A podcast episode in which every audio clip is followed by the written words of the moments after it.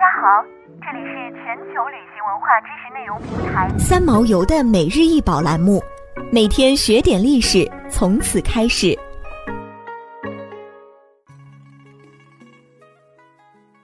每天学点历史，从每日一宝开始。今天给大家介绍的是西汉五牛铜枕。这件五牛铜枕于一九七二年云南省江川县李家山出土，长七十厘米。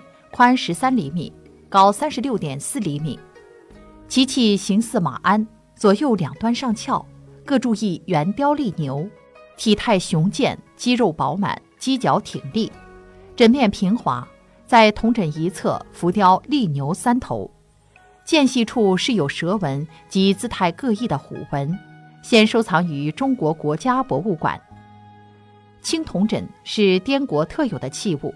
具有浓厚的地方色彩和独特的艺术风格，成为我国古代青铜文物的重要组成部分。枕头是人们日常生活用具之一，从古至今，枕的式样繁多，质地也较为复杂。竹制枕清凉精密，瓷制枕流光溢彩，金属枕端庄厚重。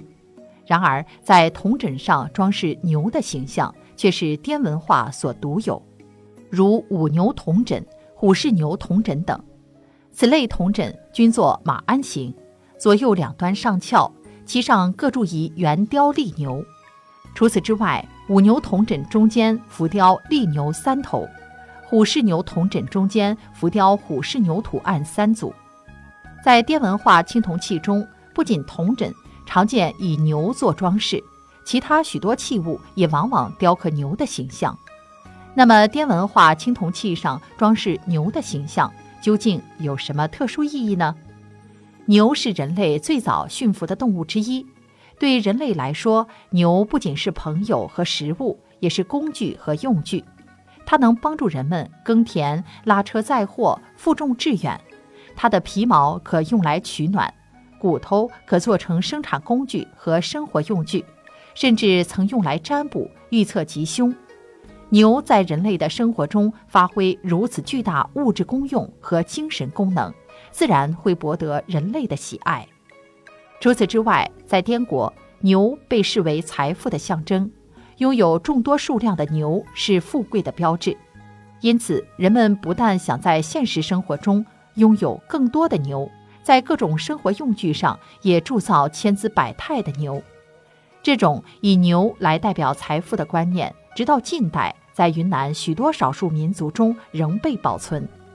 在滇国，牛还有一个重要的用途，就是充当主要的祭品。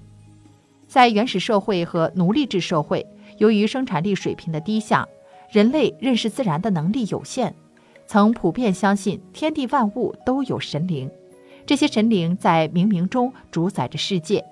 人们面对变化莫测的大自然无能为力时，只得顶礼膜拜神灵，虔诚祭祀，祈求保佑。